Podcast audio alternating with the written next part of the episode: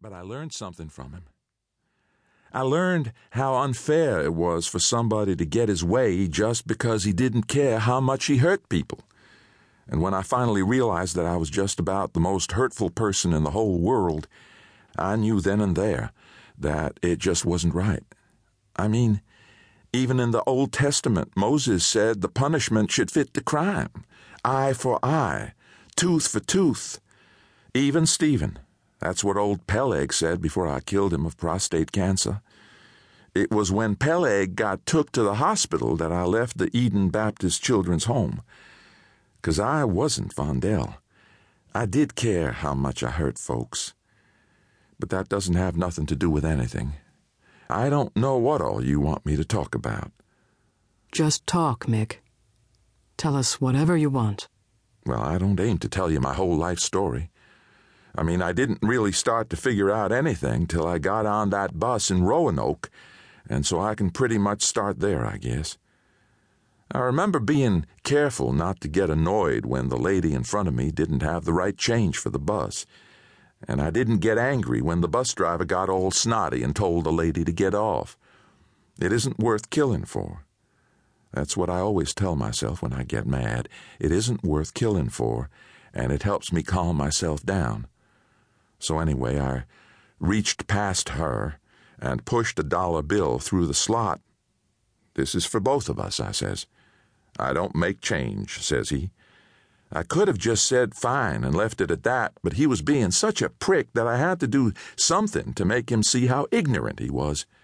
So I put another nickel in the slot and said, That's 35 for me, 35 for her, and 35 for the next guy gets on without no change. So maybe I provoked him. I'm sorry for that, but I'm human too, I figure. Anyway, he was mad. Don't you smart off with me, boy. I don't have to let you ride, fair or no fair. Well, fact was, he did. That's the law. And anyway, I was white and my hair was short, so his boss would probably do something if I complained. I could have told him what for and shut his mouth up tight, except that if I did, I would have gotten too mad, and no man deserves to die just for being a prick. So I looked down at the floor and said, Sorry, sir. I didn't say, Sorry, sir, or anything snotty like that. I said it all quiet and sincere.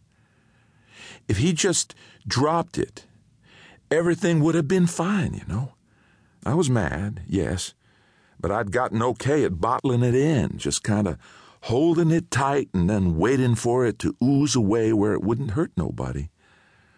But just as I turned to head back toward a seat, he lurched that bus forward so hard that it flung me down, and I only caught myself from hitting the floor by catching the handhold on a seat back and half smashing the poor lady sitting there. Some other people said, hey, kind of mad, and I realize now that they was saying it to the driver, 'cause they was on my side. But at the time, I thought they was mad at me. And that plus the scare of nearly falling and how mad I already was, well, I lost control of myself. I could just feel it in me, like sparklers in my blood veins, spinning around my whole body and then throwing off this pulse that went and hit that bus driver. He was behind me, so I didn't see it with my eyes. But I could feel that sparkiness connect up with him and twist him around inside. And then finally it came loose from me. I didn't feel it no more. I wasn't mad no more. But I knew I'd done him already. I even knew where. It was in his liver. I was a real expert on cancer by now. Hadn't I seen everybody I ever knew die of it? Hadn't I read every book in the Eden Public Library on cancer? You can live without kidneys. You can cut out a lung. You can take out a colon and live with a bag in your pants, but you can't live without a liver. And they can't transplant it either. That man was dead.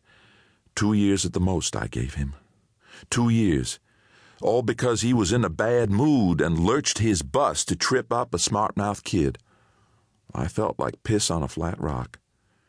On that day, I had gone nearly eight months since before Christmas, the whole year so far without hurting anybody. It was the best I